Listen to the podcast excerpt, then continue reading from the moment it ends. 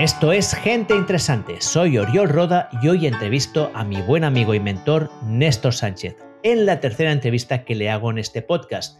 Y la razón de que hoy esté aquí conmigo es este libro, Salud Keto, que hemos escrito juntos y que ayer salió a la venta oficialmente. Y estoy muy contento de anunciar que a día de hoy, que estoy grabando este podcast el día 10 de enero, este libro ya es el top ventas de Amazon en el segmento de salud y bienestar. Y esto pues, nos hace una ilusión terrible porque quiere decir que mucha gente deseaba saber lo que queremos contarles sobre la dieta cetogénica. Y este podcast es el complemento ideal al libro, porque aunque en el libro tratamos todos los temas importantes y los tratamos bien en profundidad y amplitud, sí que hay friquismos, tecnicismos y detalles que no hemos puesto porque a lo mejor se escapaban de lo que la mayor parte de la gente está interesada. Y esto es lo que hacemos en este podcast. Vamos a hablar sobre los mecanismos de la keto flu, sobre la dicotomía de la hidratación en la ceto. Vamos a hablar del sueño y su importancia en la keto y por qué está tan mal entendida actualmente. Hablaremos sobre las patologías de las tiroides y cómo la cetosis afecta. La importancia de la, exposición al frío, el agua fría, que hasta ahora pasábamos un poco de puntillas, pero que cada vez le estamos dando más importancia. Y bueno, y en general de todas las técnicas ninja para que la entrada en cetosis sea óptima. Y no nos olvidemos de otros detalles como pueden ser la lactancia o cómo hacer keto con los niños. Como veis, tratamos temas muy técnicos y es una conversación que me lo he pasado genial y que he aprendido cosas que no sabía aún y haber escrito el libro. Imaginaros cuán potente es el conocimiento de Néstor. Y sin más dilación, os dejo con Néstor Sánchez y Salud Keto. Esta es la tercera entrevista que le hago a Néstor. La primera fue el segundo episodio del podcast, luego en septiembre hicimos una super friki sobre mitocondrias, agua y bueno, y luz infrarroja que a mí me alucinó y hoy estamos ya en la tercera entrevista en la que vamos a hablar sobre todo de nuevo de keto. La razón principal es que acabamos de sacar este libro que os muestro en pantalla, los que estéis viendo esto con vídeo, con YouTube, y que se llama Salud Keto. Es un libro que sale el día 18 de enero. Este podcast saldrá el 19, lo estamos grabando el día 10 y hoy ya está número uno de ventas en Amazon en el sector de salud. Que bueno, Néstor, no sé cómo te has quedado tú cuando viste esto, yo estoy alucinado. Pues la verdad, súper agradecido. Yo estoy súper agradecido. Ha habido un montón de mensajes de apoyo y de hecho la gente, pues esto, ¿no? Eh, pedimos apoyo con la preventa, que es algo que nos venía muy bien y la gente ha respondido. O sea que la verdad es que, guau, yo tengo una sensación de agradecimiento enorme. Sí, la verdad es que yo también estoy, antes de empezar el podcast lo estábamos hablando, que yo llevo una semana a tope sin parar contestando centenares de mensajes Ahora le decía a Néstor que tenemos 1.700 personas que han querido comprar el libro y yo mismo ya he contestado más de 500 mensajes de la gente que me ha dicho que lo ha comprado. Y en realidad la gente ahora, eh, aparte de que creo que mucha gente estaba esperando este libro, la otra cosa que hemos hecho ahora para agradecer a todos los que nos compran preventa y para para que, nos están dando este, dando este apoyo es que estamos regalando una guía de nutrición de 14 días que también la mostraré aquí en el vídeo. Que, no sé, tú te la has mirado con calma desde que la hiciste y yo estos días lo estoy, estoy haciendo recetas y es que es, estoy súper orgulloso, ¿eh? O sea, ya me gustó mucho cuando la preparamos, pero ahora que la estoy aplicando me siento súper orgulloso porque son recetas fáciles, deliciosas y que entran muy bien en la vida ajetreada que llevamos. Bueno, esa era la idea, ¿no? Yo, yo sí, la verdad es que es guay, tío. Es, guay preparar este tipo de cosas y, y, no sé, sí, sí, sí. Igual que el libro, a veces me pongo a mirarlo y digo, hostia, es que está guapo. Está guapo, ¿eh? Sí, sí. Yo te, no sé si te acuerdas que cuando estábamos ya con la tripa, con la última versión, que mandé un mensaje diciendo, hostia, qué orgulloso me siento del resultado de este libro. Sí. Porque me, me lo leí por décima vez y pensé, ¡buah! Es que está muy bien.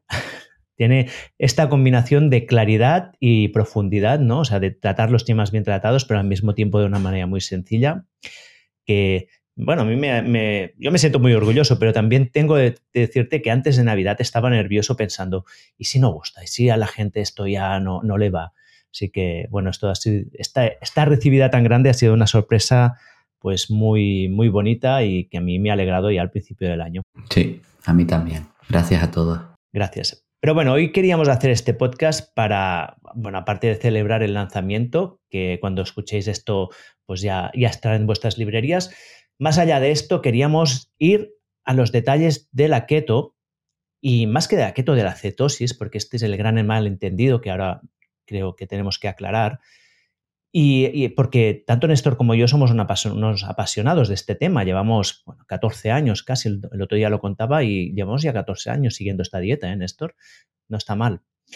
Y claro, hay miles de detalles, de cosas que nosotros nos metemos que en el libro luego los trasladamos en ideas sencillas y bien organizadas y que se entiendan bien, pero claro, evidentemente podemos llegar un paso más allá. Y aquí es donde pensamos que este podcast podría ayudar.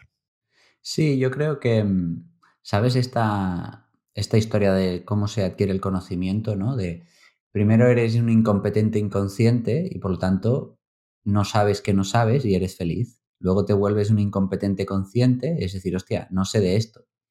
Luego te vuelves un competente consciente y sabes cómo hacerlo. Y el último paso es volverte un competente inconsciente, es decir, ya no sé ni que sé. ¿no? Cuando llegas a este momento, es cuando puedes, has llegado a un nivel de conocimiento tal que lo puedes volver a hacer fácil, ¿no? Y es, o sea, queda un poco feo decir, no, somos la hostia, pero es verdad que llevamos muchos años en esto, explicándolo, viendo las dificultades que tiene la gente y mm, queríamos ah, generar un manual ah, que combine, un o sea, que destile el conocimiento profundo de todos estos años dedicándonos a esto, pero que le permita a las personas realmente que utilizar una herramienta muy potente, pero que esté a su servicio, que la conozca, que sepa las limitaciones que tiene, que sepa afrontar las dificultades y que sepa, aprovechar los beneficios y no lo, lo, que vemos muchas veces y ahora que estamos en redes sociales muchísimo, ¿no? Que la gente, claro, lo vive como un agobio, está sufriendo mucho porque se ponen al servicio de la herramienta en vez de al revés, ¿no? Entonces es una cosa muy rígida, eh, que a veces cuando se lo hacen pasar mal no saben qué hacer. Entonces pretendíamos esto, ¿no? Y, pero claro, detrás de, este manual, pues lógicamente nosotros hemos ido a otros mundos, que está bien que también los hablemos, ¿no? Y también seguro que hay gente friki como nosotros que lo agradecerá. Sí, y me ha gustado mucho esto que has dicho, porque de hecho me has dicho cuando lo estás diciendo, me ha hecho aterrizar una cosa que yo tenía en la cabeza como estaba un poco sorprendido. Y es que el otro día estábamos hablando tú y yo con Nuria preparando el Keto Show, que es este evento que hacemos en Barcelona, en el Teatro Victoria. Y estábamos hablando y luego Nuria nos mandó un mensaje diciendo, cada vez que hablo con vosotros, eh, o sea, llego a otro nivel de conocimiento sobre la keto, ¿no? Y yo me quedé como diciendo, pero si tampoco hemos dicho nada tan raro. Pero claro, son cosas que no son tan raras para ti y para mí, que llevamos hablando de esto, pues, tropocientos años, 14 años. Y claro, entonces hablamos tan tranquilamente, ah, no, no, claro, es que, y la gente que no está, pues, tan aquí o, no está tan obsesionada con este tema, pues a lo mejor encuentra cosas que para nosotros son tan normales o tan integradas y que para ellos son una gran revelación, ¿no? Sí, Sí, yo me olvido eso y, y, también me olvido, no sé, saliendo un poco del tema, pero ¿no? Un poco vivimos nuestra realidad, ¿no? Donde, eh, pues eso, ¿no? Em, y luego lo hablábamos también el otro día, ¿no? Y luego sales un poco y ves que la gente, bueno, yo que sé, vas al parque con tus hijos y realmente ves que, pues todavía muchos niños meriendan procesados, toman Fanta y, y dices, ostras, o sea, pensaba que no estábamos aquí, pero realmente todavía, ¿no? Estamos muy ahí, ¿no? Y a veces vale la pena recordarte, ¿no? De salir de tu burbuja y ver que, pues que discursos muy básicos, como puede ser qué impacto tiene el azúcar sobre ti, o, qué pasa cuando te, cuando te expones al sol, o por qué el movimiento es importante y por qué es difícil de llevar a cabo. Em, son cosas que, que parece que están muy o que por qué es importante el ayuno intermitente, ¿no? Parece que están como muy asumidas, pero luego sales un poco de tu burbuja y ves que no tanto. Sí, yo tengo que confesarte que a mí no me pasa tanto esto porque yo ya en mi casa ya estoy lidiando con esto más a menudo, ¿no? Tú, Blanca y tú estáis muy alineados y tenéis una, pues una filosofía de la imitación mucho más clara. En cambio, Ana y yo, Ana es mi mujer, ella no es tan, digamos que no, no, está tan metida como yo en este mundo y yo tengo que llegar a muchos compromisos y de vez en cuando mis hijos también se toman un zumo de naranja. Hombre, claro, y, y Candela también, ¿eh? eh y, y, ahora Navidades, cumpleaños, ahora fuimos al... Ahora Candela ha entrado en el nuevo cole mm, y, y yo, mi idea era, pues, esto es como es la vida, ¿no? Mi idea era, bueno, en el comedor, que coma como todo el mundo, tío, porque tampoco, o sea, o sea entre, entre poco y masa, que dirían en catalán, ¿no? Sí. Y un poco tampoco vamos a generarle un trauma de que sea la que come diferente, ¿no? Pero nos ha tocado un menú que es especialmente surrealista. O sea, el primer día que llegó comió espaguetis boloñesa de primero y croquetas de segundo. ¿Tú sabes qué comieron mis hijos el primer día que fueron a esta escuela, el lunes, a la escuela? ¿Qué? Arroz con tomate de primero, pizza de segundo. Es que es surrealista. o sea, a mí me... O sea, yo, yo pensé, pero ¿quién coño está haciendo los menús para los niños? O sea, es que a, veces me, entran las ganas de meterme en, la AFA, en el, en el, grupo de nutrición. Luego digo, no, porque es que me, meteré en problemas y al final es que no quiero. Sí. Cuando estamos en mi casa, pues sé cómo se come, con los abuelos, mm, bueno, más o menos lo gestionamos. Más allá de allí, la gente que quiera ya sabrá dónde encontrar la información. No estoy ahí yo para para intentar cambiar la vida a alguien que no busca este cambio, ¿no? Pero, pero arroz y pasta, hay arroz y pizza, es como, es que, es que ni proteína, o sea, es como, bueno, no sé, yo me quedé como alucinado, no sé, luego pensé que lo mejor lo hacían para que, que era un día especial y de fiesta, pero bueno. Claro, porque era el primer día, a lo mejor sí. Porque era el primer día, sí. Sí, sí, pero yo decía, tío, sí, al final todos los menús, pues un día carne, un día pescado, un día huevo, un día pollo, un día legumbres. Ya está. O sea, hace eso. Y luego varía los primeros, que es lo que se ha hecho toda la vida en el cole. Y, pues no, no sé. Eh, total, que, que sí, sí. Así que estamos con eso. Y la verdad es que, por un lado, es algo que ella, pues, en mi caso, Candela, pues se tiene que, o sea, tiene que adaptarse porque su vida y su mundo es así, esto es lo que hay. Pero por otro lado, a Jope, es que Candela no se había puesto mala nunca. Nunca. Y es el primer año que se ha puesto mala, que dos días le ha dolido la barriga. Jope, tío, da pena. Sí, sí, es un precio a pagar. Mira, de hecho, estábamos antes de empezar haciendo un listado de cosas y esta no la hemos apuntado y la apuntaré ahora aquí, que es hablar de keto y niños, ¿vale? Vale. Y lo apunto para que no se nos olvide, pero siguiendo, para seguir un poco la estructura y que la gente no se nos despiste. despiste. Empecemos por el principio. Néstor, ¿qué nos llevó a escribir este libro? Y te lo pregunto a ti, porque este es un libro que tú me propusiste de escribir. Un día me dijiste, Oriol, tengo una propuesta. Y habíamos cerrado Mammoth Hunters y me, estábamos todos un poco en el momento del duelo. Y me dijiste, Oriol, tengo una propuesta. Y, me dijiste hacer este libro. ¿Qué te llevó a ti a, pues, a iniciar este proyecto? Pues la verdad es que, bueno, estábamos haciendo este, pues recogiendo eh, pues todo este conocimiento de mucho tiempo y yo sentí que una manera de cerrar realmente lo que tenía coherencia absoluta era pues todos estos años de recorrido donde Mammoth Hunters ha hablado mucho de alimentación cetogénica, simbólicamente, pues los dos fundadores, recoger todo ese conocimiento y ponerlo al servicio del mundo a través de un libro, creía que era como una muy buena manera de de cerrar, casi de, generar un ritual y también, no sé, un punto de que la gente se pueda llevar algo físico a de, que todos aquellos que nos han seguido durante tanto tiempo y nos han apoyado tanto, pues que ahí está, ¿no?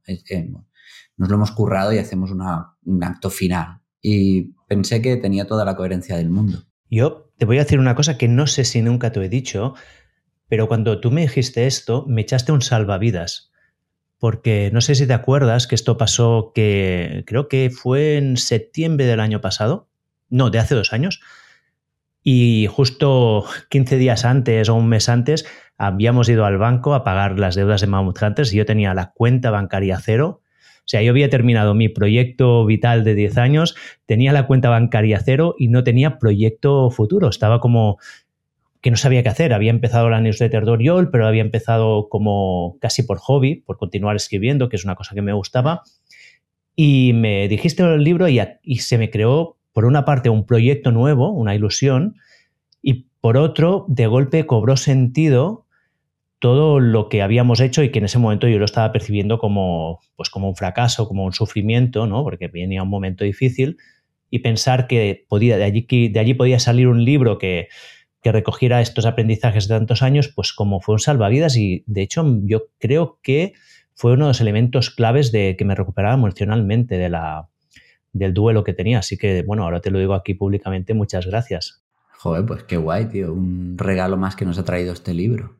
¿Y por qué? ¿Qué, había? ¿Qué, o sea, ¿qué, había que necesitaba, que necesitaba el mundo o que nosotros creíamos que necesitaba el mundo que nos llevara a escribir este libro. Lo digo porque ya hay muchos libros de dieta cetogénica, ¿no? ¿Por qué uno más?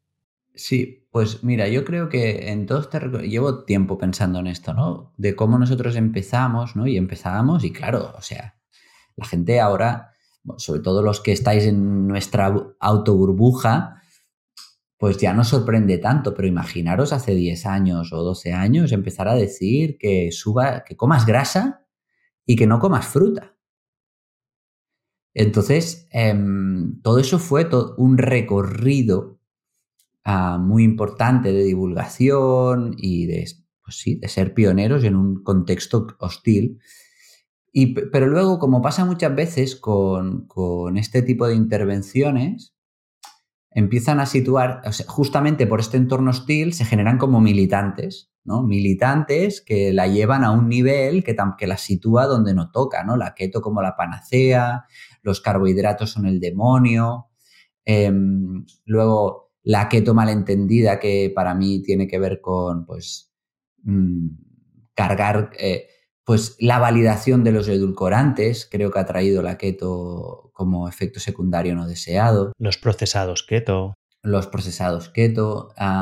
y también ahondar en una herida, ¿no? Como la keto realmente eh, dentro de las cosas que tiene es esta, pues pierdes peso, efectivamente, es una herramienta buena para perder peso, pero ha, rasgado mucho en la herida de una sociedad enferma de estética como la que tenemos, ¿no? Entonces, em, creo que valía la, o sea, creo que hacía falta un libro que situara la, esta estrategia terapéutica y vital eh, vital quiero decir que no hace falta que te la prescriba siempre un terapeuta, ¿eh? no sé si es la palabra adecuada, mm, como situarla en el lugar que le toca.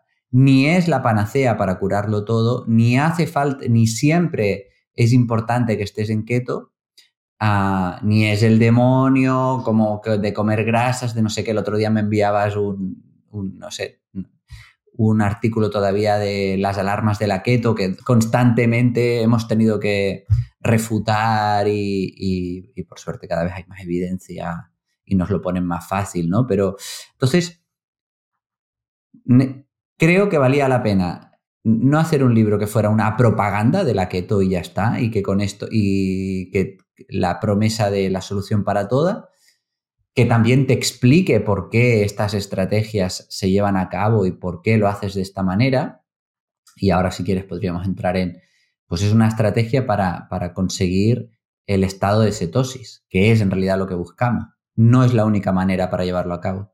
Siento que es un manual para colocar esta estrategia donde le toca, ni como la panacea ni como el demonio. Creo que esta es una muy buena explicación y para mí es lo mismo y además yo querría añadir que yo en este libro lo que he volcado es también los cambios de opinión que he tenido a lo largo de los años. Lo digo porque, y, yo supongo que si querés lo contamos, no sé si contar nuestras historias personales a estas alturas puede ser un poco ya pesado para la gente que nos conozca, pero puede ser interesante para quien no, no, no haya escuchado nunca lo que pasó. Pero yo empecé mi primer ciclo de keto, 2012, que comía aguacate y atún. Ya está. O sea, mi comida era un, aguacate con una lata de atún. Pum, me comía esto. Esto estaba, estaba haciendo prácticas en Silicon Valley y es muy divertido porque estaba allí, que es la cuna de la innovación, donde están las cosas más nuevas y la gente me miraba con cara de, que, era el sapo raro. Yo, ¿qué, ¿qué, está haciendo este? O sea, que imagínate, en, ese momento ni en, ni en Silicon Valley la keto estaba de moda, que luego se puso, ¿no? Pero claro, yo nunca de la vida comería ahora un aguacate atún solo en la keto. Es que no se me pasa, o sea, no se me pasa ni por la cabeza y además considero que se pierden muchísimas cosas importantes, ¿no?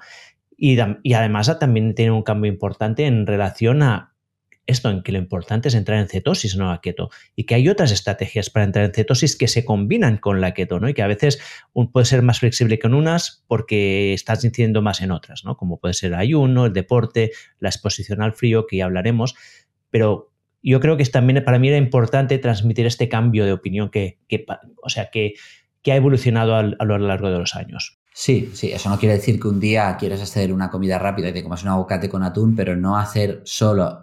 Un día sí, no, pero tres semanas seguidas. Claro, o la gente que siempre come huevos y bacon, ¿no? Y eso es la keto, ¿no? Pues no. Exacto. Vale, muy bien, pues a ver, entramos en cositas que yo creo que son interesantes, como qué es lo nuevo que hemos descubierto de la keto en los últimos años, cosas que en el libro mencionamos pero que a lo mejor no tengamos el nivel de profundidad que, ahora podríamos tratar, ¿no? ¿Qué serían para ti los elementos claves? Sí, a, mí por orden, eh, lo primero que ya hemos hablado alguna vez y quizá no es tan tan nuevo, pero que es importante, es que la mayoría de la gente que tiene, eh, que sufre el keto flu, ¿sabéis? Esta sensación de gripe asociada al inicio de la alimentación cetogénica, para decirlo de una manera rápida, Cuenta un poco más qué es la keto flu para quien no la conozca bien. ¿Cuáles serían los síntomas típicos? Pues tienes nebulosa mental, tienes cansancio, eh, estás un poco triste y tienes una sensación como de gripe, ¿sabéis? Lo mismo cuando te resfrías y tienes gripe, ¿no? Y entonces siempre ha habido aproximaciones que no estaban mal a por qué se daba todo esto, pero ninguna llegaba a explicar por qué hay una actividad inmunitaria, ¿no? Que es lo que te da esta sensación de gripe, ¿no? ¿Cuáles son las, aproximaciones clásicas de keto flu? Eh, normalmente siempre se decía, ah, te faltan minerales ¿no? durante la alimentación cetogénica, al movilizar mucho líquido pierdes minerales y la falta de minerales da esta percepción de fatiga, incluso de nebulosa mental, pero no explica por qué tú tienes incluso sensación de febrícula. Eso no tiene nada que ver, ¿no? O se explicaba también mm, Deficiencia de vitamina, ¿no? La B5, B2. Eh, el segundo factor era lo que se conoce como memoria celular o glucosistéresis, que es tu cuerpo se está resistiendo a, cambiar el uso de la glucosa como sustrato energético principal al de grasa, ¿no? Eso se llama eso, glucosistéresis o memoria celular, y por lo tanto hay un impasse donde sientes esta fatiga. Eh, pero no... Que sería falta de energía, puramente. Falta de energía, pero no explica, por ejemplo, ni la nebulosa mental, ni, ni por ejemplo, el, esto, ¿no? El, de nuevo, los síntomas que llamamos citoquínicos del sistema inmune. En tercer lugar, ¿no? cuando tú subes la proteína y el uso de grasa, hay ciertas demandas energéticas que se disparan. Y eso puede dar alguna clínica también asociada a fatiga y un poco a nebulosa mental, porque sobre todo las vitaminas B, tienen que ver con la fabricación de neurotransmisores, ¿no? Pero no había ninguna que cuadrara esto del todo, ¿no? Hasta que ah, nos dimos cuenta que realmente lo que ocurre es que eh, durante la durante ah, cuando tú aumentas grasa, la grasa es un vehículo para que residuos bacterianos puedan entrar en nuestro cuerpo, ¿vale? Eh, sabéis que en nuestro intestino hay una cosa que está muy de moda y es muy famosa y nos viene muy bien, que es, la microbiota, que son pues, diferentes microorganismos que conviven con nosotros y que cuando mueren generan residuos. Los más conocidos se llaman lipopolisacáridos. Pues estos lipopolisacáridos se disuelven bien en la grasa y, y dentro de la grasa pueden entrar en nuestro cuerpo, ¿no? Entonces, si tú tienes normalmente una un aumento de la entrada de estos residuos bacterianos o tienes demasiadas bacterias en un lugar que no toca, que es el intestino delgado, al aumentar el vehículo de transporte, pues lo que vas a notar, o sea, tu cuerpo va a reaccionar ante, ante esas bacterias, generando una respuesta inmune que es lo que te da una sensación de gripe, ¿no? Entonces esto, que la gente no, no se habla mucho, para mí fue un antes y un después en cómo ayudar a muchas personas, o sea, primero, en identificar que tenemos que explorar más por qué se produce esta endotoxemia, qué le pasa a tu intestino, es la microbiota, son las defensas propias de tu aparato digestivo. Y segundo, en poder ayudar a la gente, porque hay maneras de reducir esta endotoxemia, a que no, cada vez que entren en keto, no, pasen por un keto flu de dos semanas, que, que, uno les está impidiendo entrar en keto y se lo hace pasar fatal. Y, si, entonces dicen, no, la keto no es para mí porque me, lo hace pasar muy mal, ¿vale? Entendamos por qué esto ocurre, ¿no? Y entonces esto creo que no lo habla nadie y, es muy interesante, ¿no? Y entonces también, pues, eso poder aplicar pues ciertas estrategias como utilizar lactoferrina, como acidificar tu estómago, que son como utilizar ciertos probióticos específicos que te ayudan a disminuir la endotoxemia y que por lo tanto, guau, tío, es, es una pasada esto. Ah, una pregunta aquí. Si esta es una reacción inmune, digamos, ¿por qué disminuye? ¿Qué sucede a las dos o tres semanas para que si no hay ningún tratamiento especial, desaparezca esta, esta flu.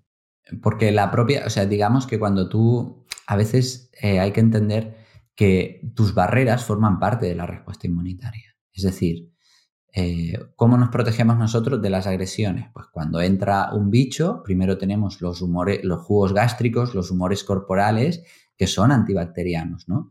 Luego tenemos las barreras corporales. La piel forma parte del sistema inmunitario, el intestino también. Entonces, cuando mi sistema inmune se activa, activa también mecanismos de respuesta a una traslocación de bacterias más grande, reforzando la barrera y produciendo también sustancias que frenan la entrada de esto. ¿no? Entonces, pero claro, es mucho más lento, sobre todo.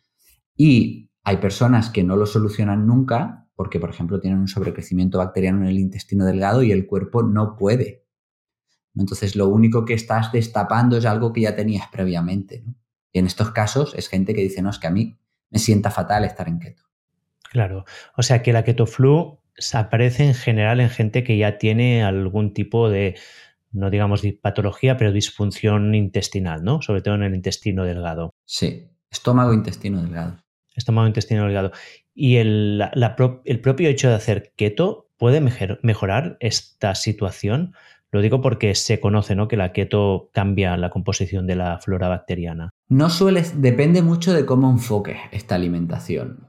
Eh, en general, sí, en general ayuda, pero no es suficiente si hay un sobrecrecimiento si no entiendes por qué se ha producido este, este ¿no? Yo siempre digo, las soluciones no sirven para nada sin el problema adecuado. Entonces, yo no trataría un SIBO, un sobrecrecimiento bacteriano en el intestino delgado, exclusivamente con alimentación cetogénica. ¿Cómo lo tratarías? Bueno, pues primero habría que entender qué tipo de bacteria ha crecido, por qué ha crecido y a partir de ahí, pues normalmente se refuerza el estómago, se, se espacian comidas y se da algún tratamiento antibiótico natural, algún herbáceo para, para eliminar el, excedente, digamos. En el SIBO, un poco saliéndonos del tema, la causa principal es la alteración de, de un movimiento del intestino que se llama el complejo migratorio motor, que lo que hace es un tipo de movimiento intestinal una vez que, que ocurre, una vez ha pasado el alimento. Entonces mueve para que no queden restos de comida en el intestino delgado. ¿no? Entonces, eh, este, estos movimientos, esta especie de basurero intestinal, ocurre entre comidas ¿no? y tiene una duración de cuatro horas. Una de las explicaciones de la alteración funcional del complejo migratorio motor es que comemos tan seguido que nunca damos tiempo a limpiar la basura durante el día, ¿no? Y eso va acumulando, va, si no sacas la basura, pues se acumulan bichos, ¿no? Entonces va, acumula, va generando un contexto facilitador para la proliferación bacteriana. Entonces, probablemente le ayudaré a espaciar comidas. Y luego ya hay casos más complejos donde, donde suelen ser post afectación ah, de una infección, de una gastroenteritis, ¿no? Y entonces en esos casos la cosa se complica. Pero más o menos un 10% de las personas que sufren una gastroenteritis acaban desarrollando un problema tardío a los 3, 4 meses, donde se afecta el complejo migratorio motor y como consecuencia, además de este proceso, también hay un SIBO. Perdón que me he puesto muy técnico, pero... No, no, me encanta, me encanta. Justamente esta es la razón de ser de este podcast, es ponernos técnicos. Muy bien, así que la Keto Flu, ¿no? Que es esta nueva visión. Pues, pues, solo para acabar, entonces, hay gente que dice, hostia, no sé por qué, siempre he estado bien del estómago y, y ahora pues se me hincha mucho la barriga, que es el síntoma típico, es el síntoma más habitual, ¿vale? El gol estándar. Em, y no se acuerda que tres, cuatro meses anteriores ha tenido una diarrea muy bestia o gente que viajó pues a la India, tuvo una diarrea allí, luego volvió, se recuperó, pero al cabo del tiempo desarrolla esto, pues puede haber desarrollado este tipo de, proceso, ¿no? Vale, y las intervenciones, digamos, no, no terapéuticas para minimizar que esto suceda, el riesgo sería el ayuno, por un lado. ¿Has comentado también acidificar el estómago? Sí, Básicamente, espaciar comidas, comer alimentos y no productos procesados, a comer cuando tienes hambre, a descansar y, si quieres, eh, sería lo básico. Lo de comer cuando tienes hambre es un, mensaje peligroso porque para una persona que aún vive con el hambre hedónica, esto puede decir comer todo el rato, ¿eh? Pero... bueno, eh, para diferenciar el hambre hedónica del hambre normal es ¿Me comería un solomillo? Sí, pues cómetelo. ¿Me comería, me comería un plato de arroz y, y, o unas galletitas, pero no un solomillo, pero no una ensalada? Entonces es hambre dónica. Sí, esto a mis hijos les pasa mucho. Me dicen, papá, tengo mucho hambre. Vale, pues toma una zanahoria. No, es que tengo hambre de, yo qué sé, de un trozo de chocolate. bueno, no tienes hambre tú. Claro, eso con la gente con ¿y qué desayuno? Ah, pues desayuna dos huevos, desayuna un aguacate, desayuna unos boniatos, si no estás en keto, desayuna un poco de jamón. No, pero es que eso no me entra. Digo, ya, entonces tú no tienes hambre. Entonces tú estás acostumbrado a comerte unos cereales por la mañana o un croissant, ¿no? Entonces cuando te apetezca comerte dos huevos y un trozo de jamón, es cuando tienes hambre real. Este ha sido mi desayuno de hoy, justamente. Qué guay. Sí, sí. Vale, muy bien. ¿Qué más? Entonces, no resumiendo que tu flu es una señal de un problema intestinal muchas veces, ¿no? que puede ser sobrecrecimiento bacteriano, sea clínico o subclínico. Y esto pues, es una señal que al final también es hasta una buena noticia, porque puede darte una señal de algo que tú no eres muy consciente que tienes, ¿no? Sí, bueno, has, has aprendido probablemente a convivir con algo más de hinchazón en tu barriga y ahora aumentan los síntomas porque salen del estómago, salen del intestino y involucran al sistema inmune y te das cuenta de que algo no iba bien. Qué bien, ¿eh? Me gusta porque a veces cuando podemos transformar un problema en, ¿no? en algo positivo, en una señal, también es un primer paso para poder solucionarlo. Eso es. ¿Qué más has descubierto? Pues así por orden, lo segundo, ya os lo he comentado, es que mm, sí que creo que en este contexto donde vivimos, cada vez más personas se beneficiarían de una suplementación más específica durante la keto. Durante la keto siempre hablamos de consumir electrolitos, ¿vale? En estos momentos casi siempre yo lo que suelo recomendar es fabricarte tu propia agua isotónica mezclando agua con una buena agua de mar como, como estrategia principal y muchas veces nos quedábamos aquí. Lo que me he dado cuenta con el tiempo es que realmente Ah, puede ser que las demandas de, además del sodio que, y del magnesio que te está demandando este tipo de intervención, sobre todo al principio, ah, el, el, hecho de que consumas más proteína que antes y que quemes más grasa que antes, genera una demanda mayor de mucha vitamina B. Entonces, vitamina B se asocia pues, a problemas de piel, de llagas, sensación de cansancio, pelo, uñas. Y lo vemos, que la gente te dice, hostia, es normal que tenga las uñas un poquito más débiles o que la, a veces tenga la piel pues alguna pequeña irritación o alguna cosa así. Eso muchas veces es, que necesitas algo más de vitaminas B. Tenemos el gran problema de que las fuentes de vitamina B eh, cada vez son menores porque, porque los suelos están muy agotados e hiperexplotados, los animales ya no comen alimentos de una densidad nutricional tan alta y eso es algo que yo con el tiempo he ido incorporando y cambiando. De la suplementación no sirve para nada a, oye, pues particularmente, por ejemplo, a mí me ocurre ¿no? De hecho, muchos de los aprendizajes que acabas teniendo es porque, ¿qué me está pasando? ¿no? Porque me, y lo que me pasa es que... ¿Qué notabas tú? a mí me da, me, yo lo he notado en la piel. Yo soy siempre muy de barreras. Es decir, desde pequeñito, todo lo que es el sistema común, común de, de, mucosas es donde doy síntomas. Pues he tenido alergias, me costó recuperar mi intestino y tenía un poquito de mm, medio dermatitis atópica y muchos de mis síntomas aparecen siempre por ahí. Y, me he dado cuenta que si tomo vitamina B, bueno, lo noté por eso y porque sigo a un friki de todo esto que estaba mucho peor que yo, que le había pasado, que se llama Chris Master John, y escuchándole a él y viéndome a mí, pues es donde empecé a estudiar sobre estos temas. Y para consumir vitamina, las vitaminas B, un suplemento multivitamínico normal sería suficiente. De base sí, de, base sí, sí. En algún caso, pues en el libro lo ponemos las dosis deseadas, pero muchas veces con un, o un complejo de vitamina B o un multivitamínico rico en vitamina B tenemos suficiente. Mira, fíjate que esta mañana, cuando me he ido a tomar los suplementos, que yo estoy en keto ahora, se me ha ocurrido hacerle una foto que luego la colgaré en redes y te cuento lo que estoy tomando yo ahora.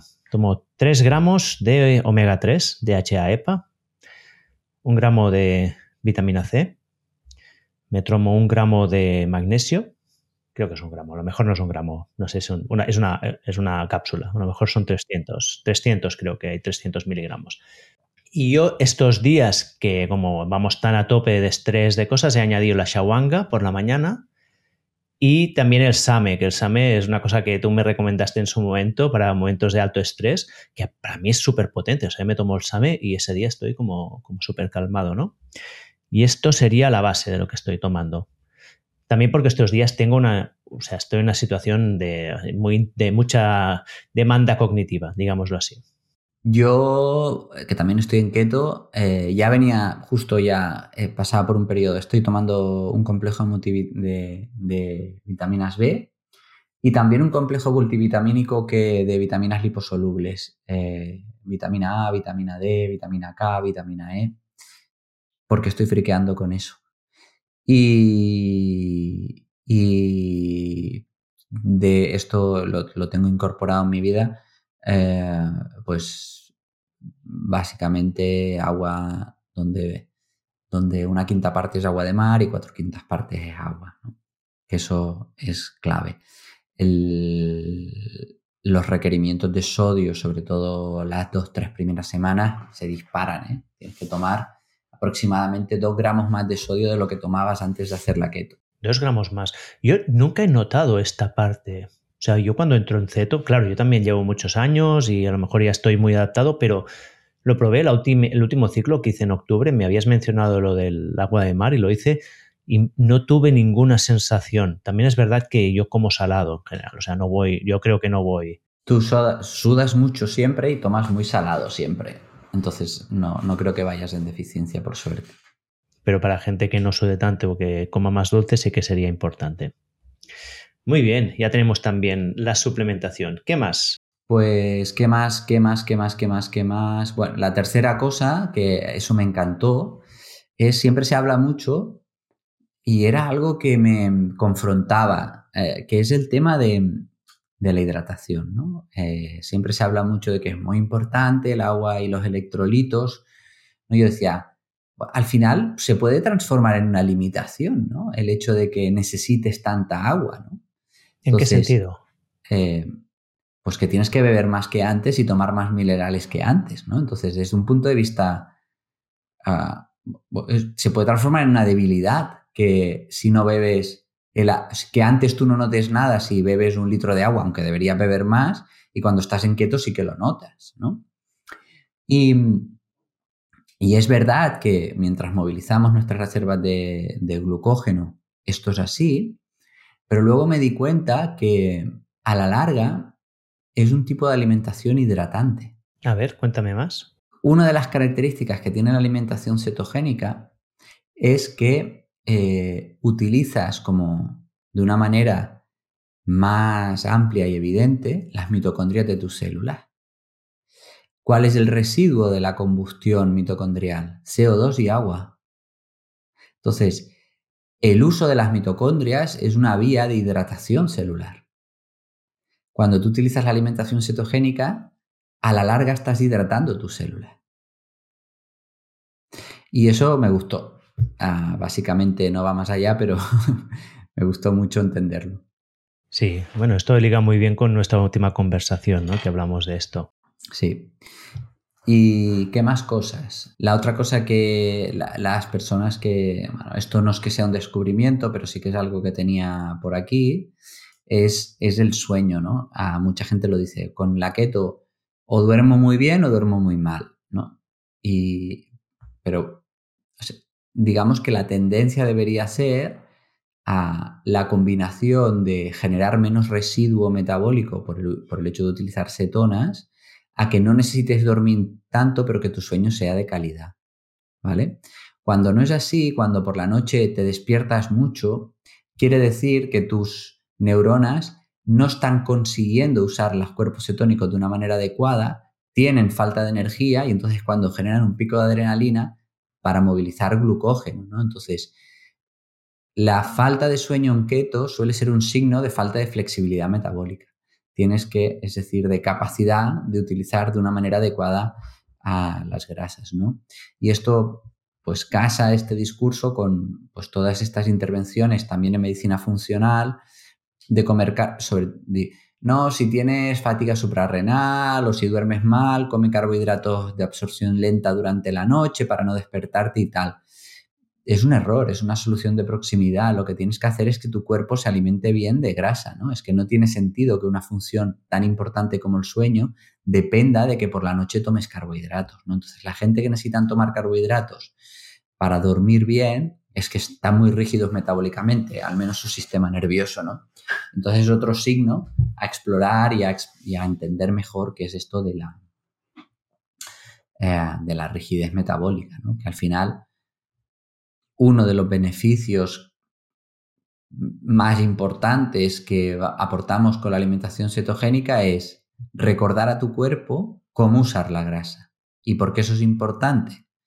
Porque si los dos grandes recursos, o sea, las dos grandes vías de producción energética es el uso de la glucosa o el uso de la grasa, ah, desde la combustión, ¿eh? hay otras vías de producción energética, pero eso ya sería muy friki. Em, eh, muchos de nosotros, por el hecho de comer cinco veces al día, de tener un ritmo de vida que nunca se ha visto, de nunca ver el sol, dependemos exclusivamente de la glucosa.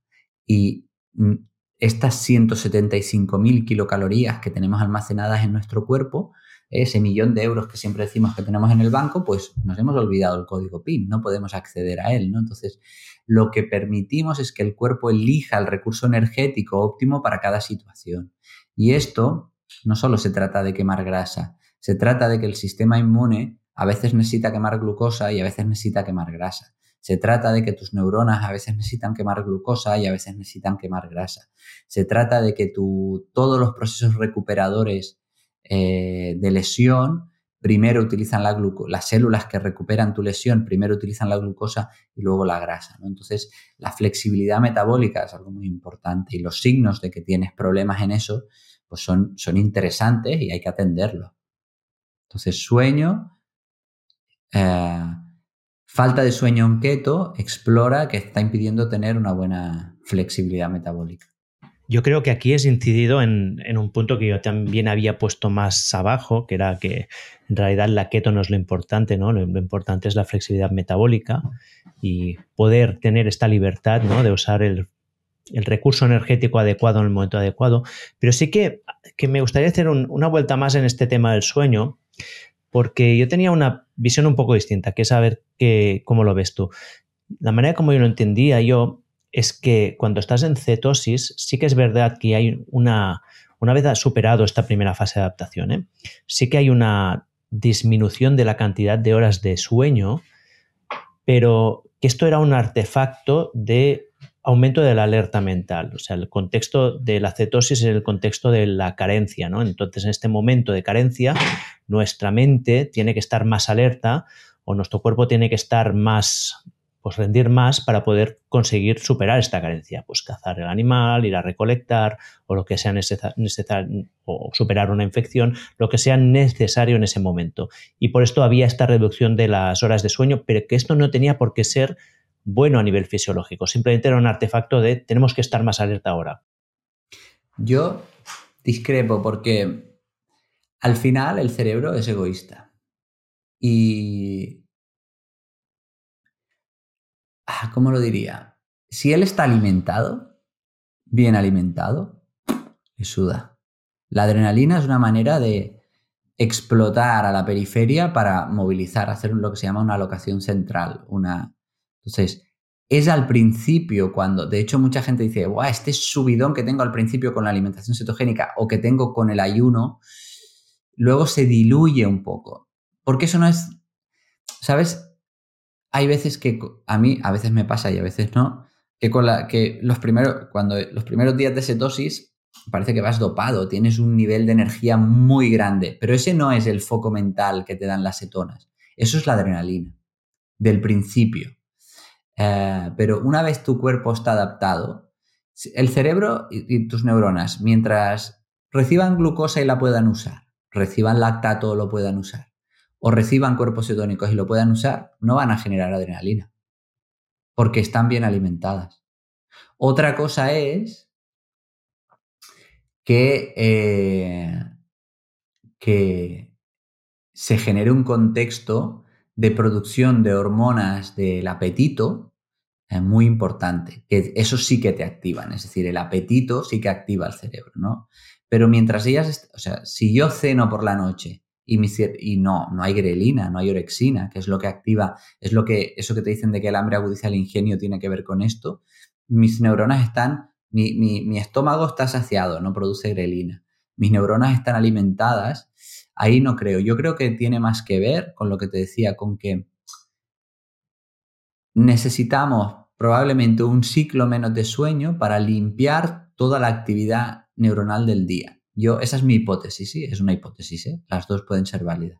Sería súper interesante de ver esto, sobre todo porque lo que tendríamos que ver es si en la fase no REM, ¿no? en la fase de sueño profundo, disminuye durante la cetosis. Esto sería muy interesante porque es que estamos tocando otro tema que también nos ha apasionado mucho, que es el sueño, ¿no? Que hay la fase REM y la no REM. En la REM hay mucha actividad neuronal, en la no REM hay poca y en la no REM es normalmente el momento, normalmente no es el momento donde el cerebro limpia los residuos. Entonces sería interesante ver si hay cambio. O sea, yo lo que creo, eh, o sea, lo que esto no lo he leído, es lo que creo. Eh, que quede claro. No es que no disminuye, o sea, las cuatro etapas de la fase no REM ocurren igual, pero si tú eres una persona que no keto tienes que dormir seis ciclos, en keto duermes cinco. Entonces, ocurre la profundización, de hecho, la limpieza de las neuronas, ah, eh, es decir, donde se activa lo que se conoce el sistema linfático, eh, donde ocurren las etapas 3-4 de la fase no REM y lo frenan la adrenalina. Es decir, si el cerebro está activo, no hay esta limpieza, ¿no? Entonces, estaría bien ver cómo sería. Esto un día, Auri, tú que eres muy de experimentos y lo se podría comparar. No sé qué tal estás de sueño ahora, que también es un punto tuyo histórico. No estoy mucho mejor. este es un tema que ya no, ya no es un problema en mi vida. Ah, qué guay. Hay algunas veces que duermo, o sea, soy sensible al sueño, pero ya no, ya, sobre todo porque los niños duermen toda la noche, que es el elemento clave. Pero yo decía porque más allá del ciclo, y no quiero meterme súper técnico aquí, ¿no? Pero los primeros ciclos tienen mucha fase no REM y los últimos ciclos tienen mucha fase REM. Sería diferente que desapareciera el primer ciclo a que desapareciera el último. Si desaparece el último ciclo y estamos cortando fase REM, es, es un efecto muy diferente a que si estamos recortando o si no hay tanta necesidad de fase no REM, ¿no? Por esto lo decía. Sí, ah, es interesante, sí. O sea, a ver qué tipo de ciclo esto. Yo como voy con el hora, mm, lo podría comparar. Sería muy interesante. Sí, sí, un día podemos hacerlo. Ya que has mencionado este tema, a mí sí que hay una cosa que yo como mi experiencia personal que noto muchísimo y es que cuando estoy en keto, mi ritmo circadiano se modifica. Tengo aún más atención por la mañana, tengo tendencia a levantarme un poco más temprano, pero por la tarde, o sea, tengo mucha energía durante el día, pero a partir de las 7 de la tarde mi energía ¡buah! cae en picado, mucho más que cuando estoy que no estoy en cetosis. Esto tiene, ¿tú has visto algún caso así? ¿Sabes si hay alguna explicación? Bueno, parece que te sincronizas, ¿no? Más con... Eh, sí, no. Tendríamos que, pensar, pues, sabemos que la alimentación es, un, es uno de los, de los relojes de la periferia, pero que en keto te ocurre, no sé si cambias tus hábitos alimenticios, si comes de maneras diferentes. A nivel de, ayunos, quieres decir, no, ahora mismo, en general no. Y, claro, ya como yo ya llevo tantos años haciendo keto, cuando no hago keto, también hago por defecto una alimentación que es baja en carbohidratos, simplemente porque es que ya estoy acostumbrado a comer así. Pero es como que el es más binario el nivel de energía. O sea, durante la mañana es más alto que normal y en la noche es más bajo que normal. O sea, hay la ciclación más que a lo mejor cambia un poco de, pues del momento que se inicia, pero sobre todo cambia de, amplitud, digamos, ¿no? O sea, los, mm, los, los, ciclos son más anchos. No sé, es una cosa que he notado y que tenía curiosidad, como ya, es uno de los efectos que, siento siempre. Es curioso porque además están, hay tanta variación interindividual. Claro, sí, cada persona es un mundo. La mayor parte de las personas tienden a volverse más matutinos ¿eh? cuando hacen keto. Eso sí que es algo que, que vemos. Supongo que, pues probablemente...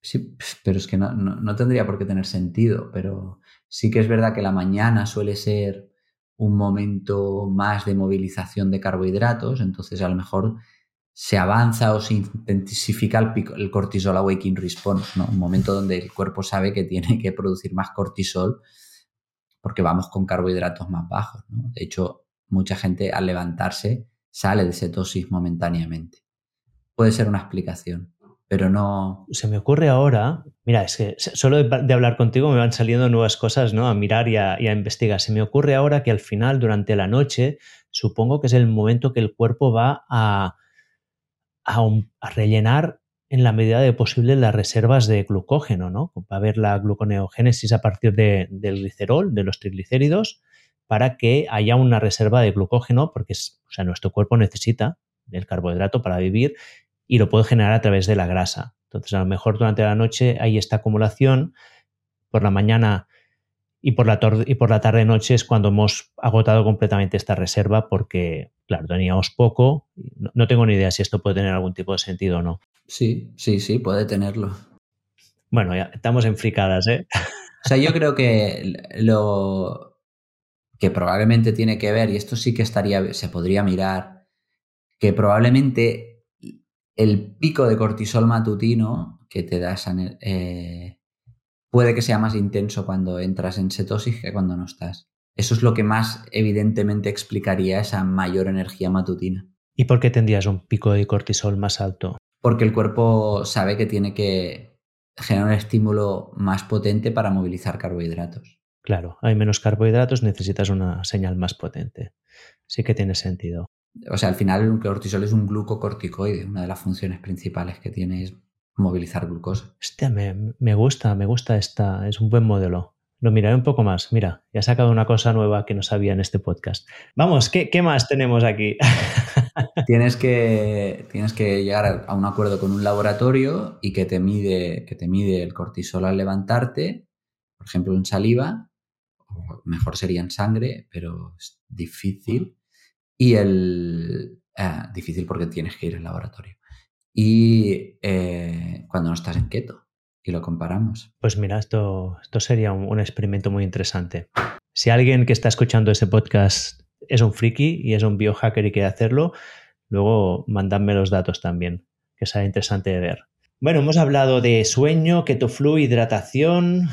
¿Hay alguna otra cosa si nueva que digas Últimamente, esto es algo que ya hemos hablado mucho, pero que venimos experimentando y que, hostia, le ha dado un punto extra a todo esto y se engloba dentro de algo, algo que explicamos mucho en el libro, que son las, no sé llamarlo estrategias o otras conductas que, que van alrededor de la, de la, alimentación cetogénica y que te permiten entrar con mayor facilidad en este estado de cetosis. ¿no? Todo el mundo sabe que... Las técnicas ninja. Sí, las técnicas ninja, ¿no? Todo el mundo sabe que si incorporas el ayuno intermitente, pues para el, para el cuerpo es muchísimo más fácil eh, entender que tiene que utilizar sus reservas. Que si consumes más porque te mueves, es mucho más fácil, ¿no? Y dentro, dentro de estas estrategias, mm, el exponerme al agua fría ha sido un cambio brutal y creo que lo incorporaría dentro de los protocolos, sobre todo al principio, para entrar rápido en cetosis. Al final, o sea, el pico de. El pico metabólico momentáneo y corto que se produce durante el agua fría, sumado a la estimulación, si lo haces a lo largo de los días y del, de, un tejido, que es el tejido, la grasa marrón, que básicamente la grasa marrón lo que hace es coger glucosa y producir calor. Entonces, lo que yo me he dado cuenta es que cuando recibo este estímulo, ah, yo ya soy, tengo bastante flexibilidad metabólica, pero la facilidad en entrar en cetosis y en llevar y, llegar a cetosis un poquito más profunda se dispara. Y no es que lo haya comprobado con mucha gente, pero con, Blanca es una barbaridad. Hoy lo vamos a ver, Blanca es, no sé. otra manera de facilitar la cetosis es, es, la lactancia materna. Entonces ella está dando el pecho que la leche tiene muchas cetonas. Y, y, tío, es espectacular. O sea, hoy lo veremos, pero ayer se no yuca y se fue a una fiesta de cumple y comió un poco de pastel. Yo te digo que hoy, ahora entrenado, eh, si ha hecho el agua fría, pues fácilmente estará a 1.5 de cetona. A 1.5 ya. Bueno, pero Blanca es casi que es, como el límite superior de la flexibilidad metabólica, ¿no? Porque es increíble la cómo de rápido. Para mí la lactancia es, es clave en esto. Es la lactancia. Vale, de esto hablaremos un poco porque me interesa y además bastante gente me ha preguntado y yo estaba un poco que no sabía cómo responder. Pero volviendo al agua fría, dosis y duración. ¿Es lo mismo una ducha de agua fría que lo que haces tú, que es bañarte con agua con hielo? Se calcula que es interesante que el agua esté a menos de 10 grados, aunque cualquier cambio térmico ya, ya genera un estímulo. Mi experiencia es que, que he hecho todo, es que es mucho más difícil y desagradable acabar con agua fría que meterte en agua fría. Porque cuando, no sé, cuando no te cae el agua, sino que el agua está estática y, y puedes respirar, tomártelo con calma, la experiencia es completamente otra. Y está calculado que la dosis mínima efectiva son 11 minutos semanales. O sea, lo miras a nivel semanal, no a nivel diario. No. Entre 2 y 3 minutos la dosis, pero a nivel semanal 11 pues, minutos está calculado. Esto hay una, una autora que se llama Susan Sodenberg o algo así, que la entrevistó Huberman y, hablan del, no sé cómo le llaman, la ecuación Sodemer o algo así y tal, que ahí ha calculado en sus estudios la dosis de frío y la dosis de calor. Vale, para la gente que tenga que quiera una receta fácil, de lunes a viernes, un poco más de dos minutos de exposición al agua fría, fines de semana puedes descansar. Yo para mí, yo ya llevo mucho tiempo duchándome, o sea, no tengo el barril de, agua con hielo porque estoy en un piso y aquí no, es factible tenerlo. Pero yo me ducho con agua fría, evidentemente el impacto es mucho mayor en invierno que, en verano. El otro día estaba pensando, una de las grandes verdades del mundo es que ducharse en agua fría en invierno no es lo mismo que en verano. Está claro. Y yo ya me ducho todo en la ducha, o sea, me ducho desde el principio con agua fría. Sí que es verdad que el primer momento entro y es como, ¡Ah! Pero dura, dura cinco segundos. Luego ya está. Ya está. Luego te adaptas y mira, una noche pues Fíjate eh, que esto, esto, esto son todo barreras mentales, eh, pero yo con la ducha empiezo con agua caliente y acabo con agua fría siempre y en cambio me meto en el barril que está frío directamente, ¿no?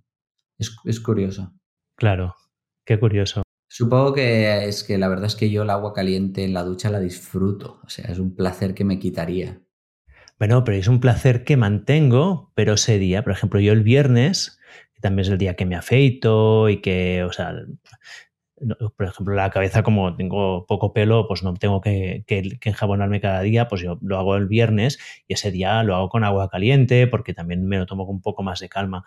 Y el resto de la semana, pues agua fría, también ahorro agua, que está bien en estos momentos de crisis, y tengo este estímulo en la medida de lo posible, ¿no? Qué guay. Pero bueno, esto es, es, muy es curioso porque este protocolo, o sea, la intervención con el frío ya Fíjate que durante la pandemia, no sé, ¿te acuerdas que creamos el protocolo extremo, ¿no? Que había, que de hecho está puesto en el libro, ¿no? Que había el ayuno, el deporte, la exposición al frío, estaba todo combinado en un protocolo entero, que era súper potente, que yo lo testé y fue súper eficaz, y ya estaba allí el frío como una intervención. Y luego en el libro la vamos mencionando, pero siempre tenemos como la tendencia a pasar un poco de puntillas, ¿no? Porque es como una cosa que a la gente le da mucha pereza, mucho más que ayunar. Sí.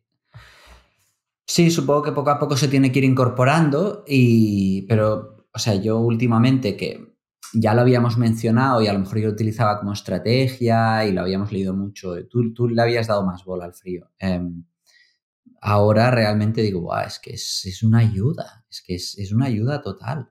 Y, más allá de la keto, es que una ducha de agua fría por la mañana te pone de buen humor. Sí, totalmente. Ya tienes el día medio ganado. Vale, muy bien. Tengo dos cositas más aquí que quería preguntarte. Bueno, tenía una que he añadido otra. La primera es la tiroides, ¿no? Porque es la otra gran pregunta. Tengo hipotiroidismo. ¿Puedo hacer keto?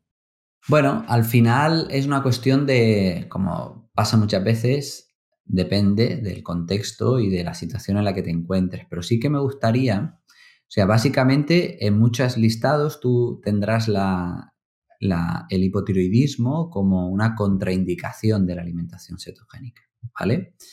Y lo que, mm, lo que me gustaría llegar es que cuando vamos un paso más allá y entendemos que hay una hipofuncionalidad, hay una hipofuncionalidad de la glándula, a cómo hemos llegado a esta situación, ¿no? Hemos llegado a esta situación porque esta glándula, que se encarga de acelerar las reacciones físico-químicas corporales, es justamente la que estimula la termorregulación, o sea, se activa para, mejorar tu respuesta al frío y al calor, se activa para movilizar tus reservas, ¿no? Entonces, cuando tú no le das estímulos, porque siempre nos calentamos desde fuera, nos enfriamos desde fuera con, con, la calefacción y con el aire acondicionado, cuando no nos movemos nunca, cuando no espaciamos comida, la glándula se atrofia.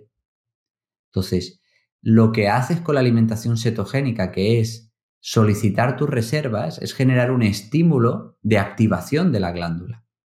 Por supuesto, cuanto peor esté tu glándula y más desregulada esté, ¿no? Es como con la actividad física. Yo, pues, ¿a tú a alguien que tenga hipotiroidismo le dirás que no haga actividad física? No. ¿Pero le dirás que el primer día corre una maratón? No. Le, la incorporarás a la actividad física progresivamente. Pues con el ayuno y la alimentación cetogénica igual. O sea, necesitamos que la persona forma parte de su tratamiento, que la, que, la glándula entienda que la necesitamos. Entonces, progresivamente, si quieres realmente tratar y revertir esta situación, más allá de cuando el proceso autoinmune muchas veces asociado ¿eh? al hipotiroidismo ah, típico, pero necesitamos que la glándula sea capaz de responder a estos estímulos. Entonces, progresivamente iremos incorporando estímulos hasta llegar a la alimentación cetogénica, hasta llegar al ayuno intermitente y formará parte del tratamiento. Entonces, no es una contraindicación absoluta, es una bandera para entender cómo está la glándula tiroides y cuánto estímulo le puedes dar en cada situación. Si tu tiroides ya está regulada, ya tomas Eutirox, llevas mucho tiempo bien y sin clínica, pues es un estímulo extra para dar un paso más y no tender que no caer en, la en el castigo divino de, ah, tengo hipotiroidismo, me tomo Eutirox, no sé ni por qué me ha pasado esto y cada vez tengo que ir aumentando la dosis porque no me es efectiva. Pues no.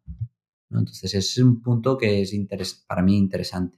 Ah, sí, pero la pregunta es cómo introduces la dieta cetogénica paulatinamente cuando es una dieta que es on-off, ¿no? Que o sea, ¿estás en cetosis o no estás en cetosis?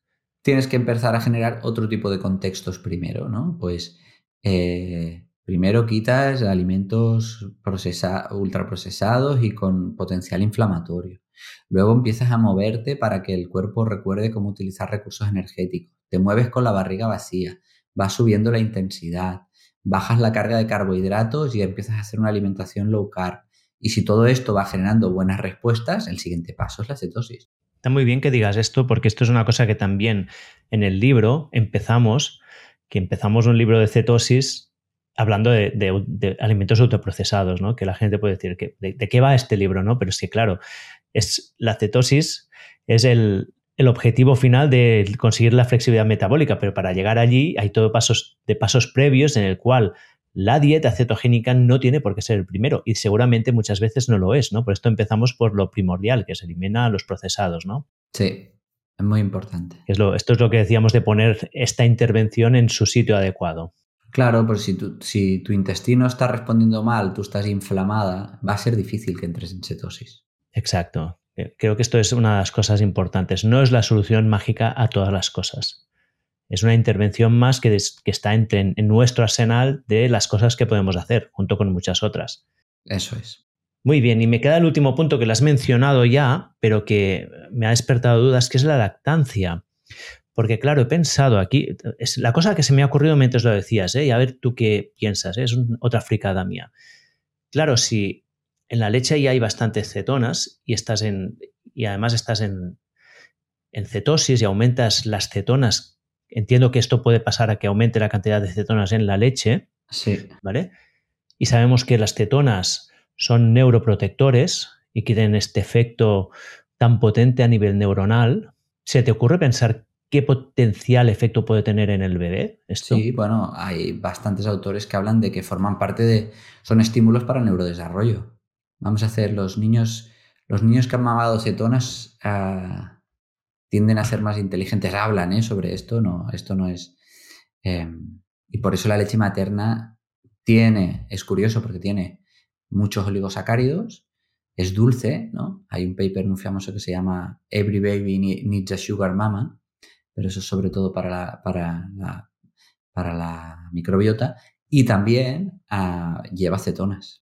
Fíjate, ¿eh? porque esto es, esto es potente. Que todo el mundo está pensando, ¿no? Cómo ayudar a mi hijo a que le vaya bien en la vida, estas cosas, y no hay tantas intervenciones. Una de ellas, ¿no? Es evidentemente la lactancia, pero ya más allá de la lactancia, si quieres dar una vuelta más, tú ten una, ten una buena flexibilidad metabólica. Sí, sobre todo eso, ¿no? O sea, la lactancia es un periodo complejo, ¿no? Porque normalmente, sobre todo durante el, periodo, los primeros meses, la exigencia aumenta, la falta de sueño aumenta, entonces los, yo te diría los 3, 4, 5, incluso 6 primeros meses, sobre todo si nunca has hecho alimentación cetogénica, no te pongas a aumentar más exigencia, ¿no? Pero si tú ya vienes con un buen trabajo metabólico, has hecho, ojo que hay un paper, para que te hagas una idea, que ciertos marcadores de desórdenes metabólicos en, en la mamá casi predicen que el niño tenga autismo. Entonces, y esto... ¿Y sobre el autismo hay algún dato? ¿En qué sentido? A niveles de cetonas, autismo. Mm, no, pero forma parte de muchos protocolos de tratamiento. Sí. Al final la dieta cetogénica pues, nació como un tratamiento para enfermedades neuronales, o sea, para epilepsia. Sí, y, el, digamos que el recorrido es el mismo. Básicamente, eh, Dentro del autismo suele haber una neuroinflamación y para la neuroinflamación la alimentación cetogénica es clave. No tanto para las neuronas o no solo para las neuronas, sino para las células que son el 90% de las células que tenemos en el cerebro, que son la célula glía, que convenceremos que no a, que no hagan una respuesta inflamatoria si utilizan la grasa como recurso energético. Aquí hay un tema que no, no, lo había puesto en el guion porque lo vamos a, yo creo que lo trataremos un poco más en el Keto Show y tampoco quería gastar todos los cartuchos en un solo sitio, que es el, papel que tienen las cetonas en la neuroprotección, ¿no? Y como se está viendo cada vez más que el problema de las enfermedades neurodegenerativas es un problema metabólico muchas veces. Y como esto, pues el, que nuestras neuronas tengan la capacidad de utilizar una fuente alternativa de energía, como es las cetonas, puede llegar a disminuir el riesgo de estas enfermedades y no solo las demencias de la gente mayor, sino problemas de autismo o bueno, cualquier tipo de situación que puedan salir, ¿no? ¿Has, has mirado el detalle esto tú? Sí, sí, y bueno, esto sí que es algo, ¿no? Al final hay un, la Biblia del envejecimiento cerebral que se llama The Hallmarks of Brain Aging, la sitúa como una de las intervenciones más potentes de protección del envejecimiento prematuro cerebral. O sea, esto es evidente. Vale, pero no entremos más que tenemos que dejar algo para el Keto Show. Escucha, Keto, había en la lista de cosas que habíamos tratado, que habíamos hecho de hablar, están bastante casi todas cubiertas. Sí que hemos abierto el melón de la keto y los niños, o de la alimentación natural de los niños. ¿Cuál es tu visión actual sobre esto? Yo en general voy bastante relajado. Yo sé que además la flexibilidad de los, los metabólica de los niños es alta, a pesar de que comen más veces al día porque tienen un estómago más pequeño. Y normalmente en casa la aproximación a la comida es muy parecida, pero si a Candela le apetece comerse de postre una fruta o con las verduras hay alguna patata, se la doy sin ningún tipo de problema. No, no me gusta tener esta sensación de, de restricción en los pequeños y solo la utilizaremos y se utiliza, ¿no? Pues en caso eh, como una estrategia, la cetosis como una estrategia terapéutica, pero para el día a día no la incorporaría. Es, es, es, es, como lo hago, no sé. No quiere decir que sea contraindicado, un niño puede estar en cetosis perfectamente, y de hecho por eso la utilizamos como estrategia terapéutica, pero no es algo que, suela llevar a cabo ni en los niños que trato, ni en mis propios hijos mi, visión de esto, que es como más aplicada, ¿no? Como padre de tres niños y, teniendo que lidiar con, lidiar con la complejidad de la vida y con, bueno, con toda la situación externa que no controlo yo, es que yo era con el pequeño, bueno, con el mayor de todos, cuando era muy pequeño, que es Kyu, yo era muy, muy talibán, aún estaba en una época que era, yo era muy fundamentalista de la keto, de la dieta paleo, la evolutiva, y yo creo que le impuse demasiadas restricciones y que esto tuvo un efecto rebote y es que el niño mm, ha salido como que siempre quiere comer pan. O sea, no, sé cuánto es de esto, pero creo que hay algo allí, ¿no? Entonces, con los otros dos he tenido una visión más relajada y es que en casa se come lo que se come y no es cuestión ni de restringir ni no, se come lo que se come. nuestras cenas siempre son de verdura y algo de proteína en diferentes formas y ya está. Y allí no hay pan y no hay, y no hay cereales y o, a, vez en cuando pues arroz, pero pocas veces. Y esto es lo que se come en casa. Y fuera de casa, pues bueno, es lo que hay. Y no, y no me meto. Y entonces, la otra cosa que a mí me ha relajado un poco es pensar esto, primero que los niños tienen flexibilidad metabólica y que después que mis hijos se mueven mucho. Esto sí que yo le pongo mucho énfasis mis hijos se mueven muchísimo, no, no se pasan tiempo parado, no hay pantallas en casa. Bueno, el sábado después de comer una hora y media, pero ya está, nunca más. Y, y por lo tanto tienen, ganan toda esta flexibilidad metabólica mediante el movimiento. O sea, no son niños sedentarios, sino que son niños y, y al final yo... Además son tres, o sea que debe ser la jungla eso. O sea. Claro, es que además con tres tampoco puedes. Y al final, hasta hemos, hay, que, ya llegando al punto máximo, hay muchos días que mi hijo mayor come pan para desayunar, porque es que era un conflicto constante por la mañana. No quiero comer, no quiero comer, va, va, va. Y bueno, pues compramos un pan bueno, de buena calidad, y ya está. Sabemos qué es lo que hay. Igualmente bueno, y sabemos que a lo mejor esto va en detrimento en cierto aspecto de, otros, de otras cosas, pero es que es el equilibrio de la vida. No se puede ser perfecto. Totalmente. Y, y la vida es eso. O sea, al final hay que tener... La cabeza es redonda para que los pensamientos circulen. Hay que tener flexibilidad metabólica, inmunitaria y mental. Ya está. No pasa nada. Nosotros, yo... No, no hemos llegado tan mal y yo desayunaba miel pops cada mañana. Bueno, no sabes cómo habrías llegado. Esta es la cosa, ¿no? De la contingencia de la historia. Sí, sí. o sea, no has llegado tan mal por las circunstancias que tuviste, pero no sabes en otras circunstancias. No, está claro, a pesar de tener alergias, a pesar de... Exacto. A lo mejor en otras circunstancias estarías volando por el universo con superpoderes mágicos. Ya ves, en una línea temporal diferente. En una línea temporal diferente. Escucha, tenía aquí una cosa que había apuntado que era que, decir, la, keto no es importante. ¿no? que va a ser un poco rompedor. ¿Qué queremos decir cuando decimos la keto no es importante? Esto lo decimos después de sacar un libro que se llama Salud Keto, ¿eh?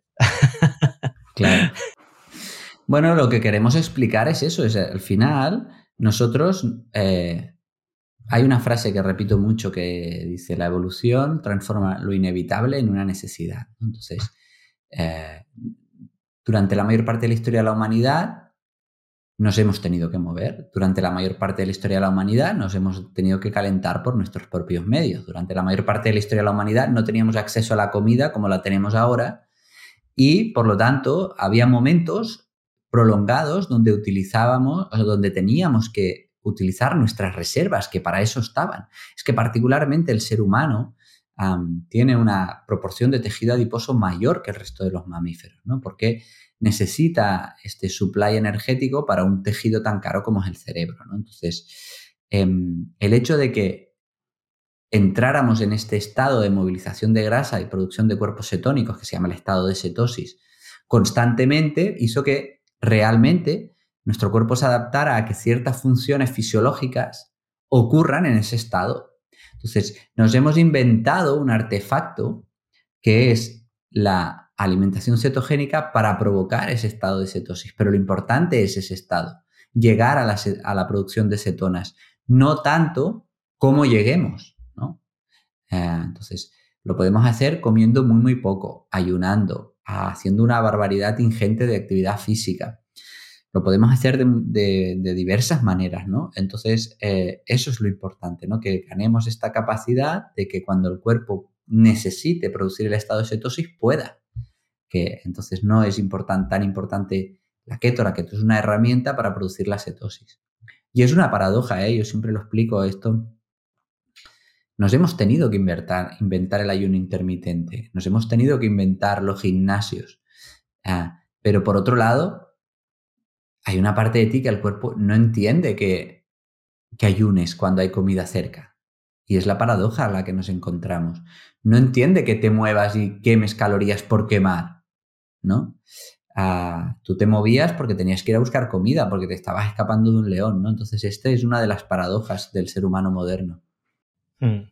Sí, esto hay dos ideas aquí que yo quiero resaltar. La primera es esta, que es muy importante, y es que queremos salir de de la dicotomía keto no keto, porque es absurda, ¿no? El otro día estaba en una entrevista con Marcos de Fini Revolucionario y él usa la keto, pero es mucho más moderado y bueno, y me decía, no, claro, es que puedes conseguir muchos de estos resultados con actividad física, con otras intervenciones. Y decía, claro, claro, porque al final no es la keto en sí, es el, el estado que consigues.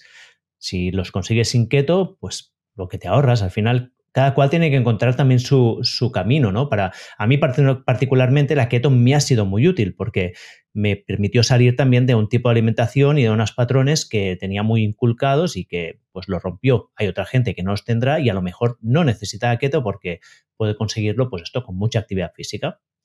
Pues adelante, ¿no? Al final lo que queremos es esta flexibilidad metabólica y hasta un término que el otro día me inventé que era la libertad metabólica que es la capacidad de que, nuestra, o sea, que nuestro cuerpo tenga la libertad de usar los, los sustratos que tenga a disposición y que necesite en ese momento, ¿no? Eso es. Y, cómo, y cómo llegues aquí es... Mm, menos importante. Menos importante, exacto, ¿no? Fijaros que en esta conversación que hemos tenido, que también la queríamos hacer un poco así frico, no hemos hablado de las cosas típicas, ¿eh? del ayuno, del deporte, más que nada porque esto sí que lo mencionamos mucho en el libro y no hace falta entrar sí que había como una parte que yo te puse aquí como de un par de cosas que no estamos tan alineados a lo mejor, pero creo que las podemos dejar para otro episodio, así un poco cliffhanger para no alargarnos más de la cuenta, que ya os puedo decir que una está relacionada justamente con la actividad física con el deporte de resistencia y el uso de los carbohidratos en ese contexto. Y luego el rol de las grasas saturadas. También aquí había un poco, yo tengo a lo mejor más dudas que Néstor alrededor de esto. Y ya me gustaría entrar en una fase final de cierre en la que, bueno, aparte de animar a gente que se compre el libro, quien no lo haya hecho, aunque seguramente la mayor parte de la gente que está escuchando aquí el, el podcast ya tendrá el libro en las manos o estará a punto de tenerlo. Ya sabéis además que si lo hacéis ahora, eh, os regalamos, mira, Néstor lo tiene en las manos, Si lo hacéis ahora, os regalamos esta guía de nutrición de 14 días. También os pondré el enlace en la, en la descripción del episodio para que sepáis cómo conseguirla. Es muy fácil. Y sí que quería terminar, pues que me dieras un poco de hint, de, de un preview de qué cosas estás ahora, en qué estás emocionado ahora, qué son las cosas que te están interesando en este momento, saliendo ya de la keto. Pues es que es súper diferente ahora. De, igual que en la otra conversación hablábamos de la luz, las mitocondrias, que sigo ahí, ¿eh? pero em, eh, de aquí un mes preparo, doy un congreso y mm, eh, voy a hablar de neurofisiología del duelo. Wow, a ver. Sí. Voy a hablar de cómo nuestro cerebro procesa la muerte de una persona cercana y qué estrategias ah, podemos incorporar para hacer el duelo lo más saludable posible. Y estoy, bueno, en la familia hemos tenido una pérdida cercana y, esto pues me ha llevado a profundizar en este tema y aprovecho, aprovecho una charla y el hecho de que haya, que físicamente haya muchas personas porque creo que formará parte de las estrategias que podemos llevar a cabo. Entonces estoy ahí estudiando sobre ese tema. Muy, muy, muy interesante. Estoy aprendiendo sobre las relaciones entre las personas, cómo el cerebro entiende una relación, que básicamente tiene que ver con tres dimensiones. Tiene que ver con la dimensión del vínculo, con la dimensión del tiempo, de cuándo esta persona está aquí y del dónde, dónde esta persona está. ¿no? También, entonces, uno de los grandes problemas es que el cerebro se fía mucho más de nuestras experiencias que de nuestro conocimiento. Entonces, cuando una persona en tu relación debería estar en un lugar, por mucho que sepas que no está, para tu cerebro genera una incoherencia que no esté. Entonces, el duelo significa una reestructuración del vínculo donde tienes que desenrollar estas tres dimensiones que están juntas porque el vínculo sigue existiendo, eso no ha desaparecido, y generar nuevos tiempos y nuevos espacios. Mm. ¿Y cómo se hace esto? Tenéis que venir a la charla. esto es largo, pero... Bueno, pues anuncia la charla, ¿no? Porque esto es una charla que hacéis en el Congreso de Regenera, ¿no? Sí, sí, ya lo anunciaré por las redes. Eh, mm, si queréis venir presencial, que es lo más bonito mm, y rápido porque se agotan, es gratis y entonces se agotan las plazas rápido ahí. No sé, 350 plazas, pero también lo podéis seguir de manera online y es, es va a ser, yo creo que va a ser un congreso muy chulo, viene gente muy potente.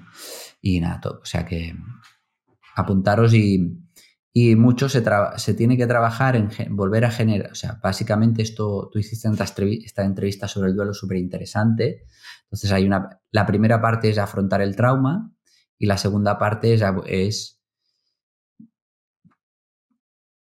generar un estado Mm, que es lo, segundo. Hay una gente que estoy siguiendo mucho ahora que se llama The Heart Math Institute, que hablan de la coherencia cardíaca, entonces generar estados de, de fuerza vital, no sé cómo llamarlo, de fuerza vital, que te permita crecer en la nueva relación con la persona que se ha ido.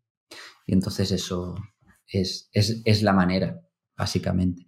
Lo que pasa que aquí lo que se ha comprobado es que hay una probabilidad mucho mayor de generar un duelo no fisiológico si tu nivel de adrenalina no es adecuado, si tu actividad del nervio vago no es adecuada.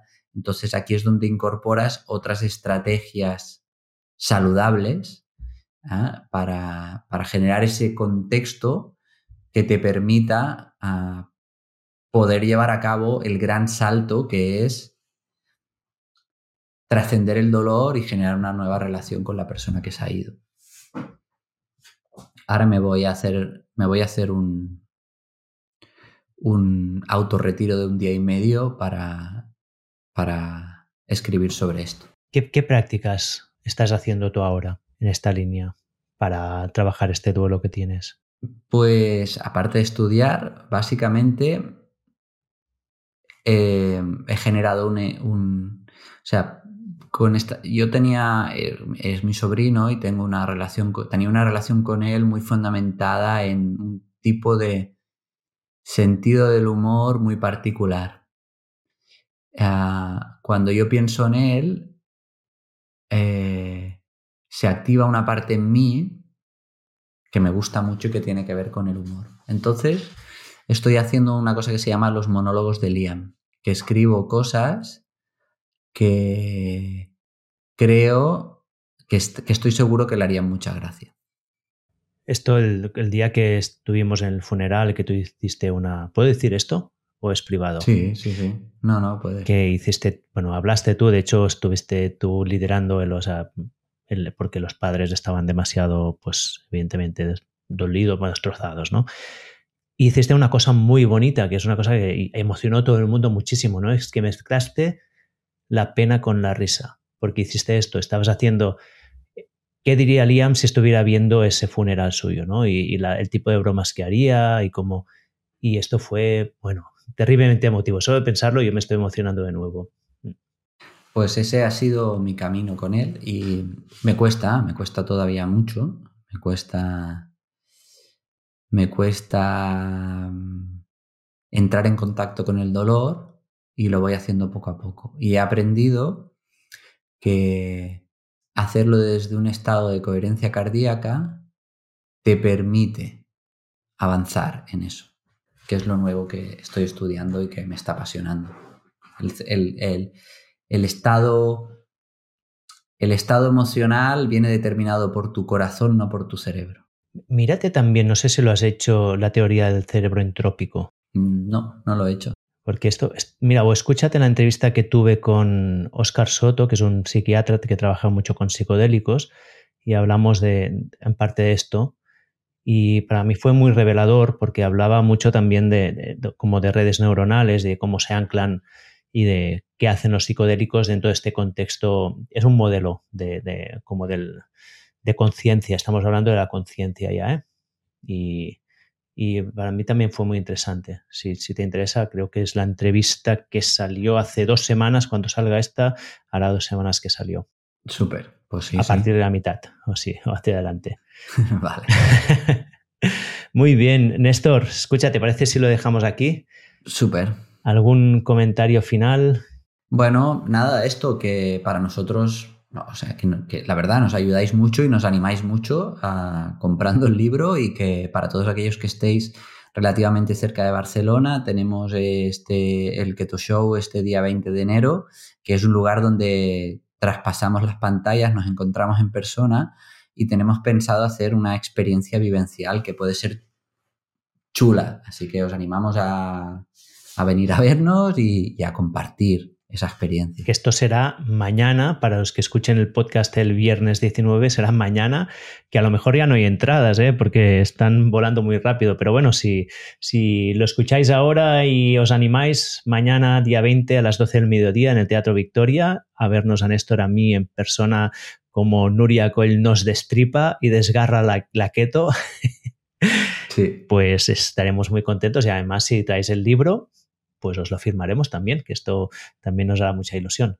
Muy bien, y si no lo tenéis todavía, ahí habrá algunos libros, creo. Exacto, también tendremos libros para quien quiera comprarlos allí. Pues Néstor, muchísimas gracias, como siempre. Para mí es un placer tenerte aquí como el invitado recurrente, la persona que puedo hablar de vez en cuando para aprender cosas nuevas y hacer las fricadas de este estilo. Y espero que quieras volver de nuevo en este podcast. Por supuesto, ya lo sabes, Uri, que para mí también es, es básicamente reproducir lo que hacemos muchas veces cuando nos vemos, ¿no? Exacto.